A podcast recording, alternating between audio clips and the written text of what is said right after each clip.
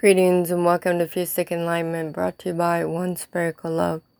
Your mind creates your world. Published January 31, 2015.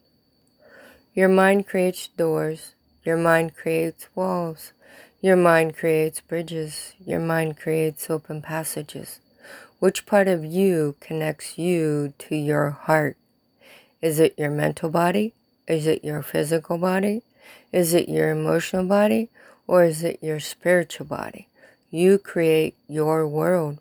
A thought turns into an emotion, which creates emotional attachments, which creates blockages, which turns into ailments, which turns into sickness. You create your world.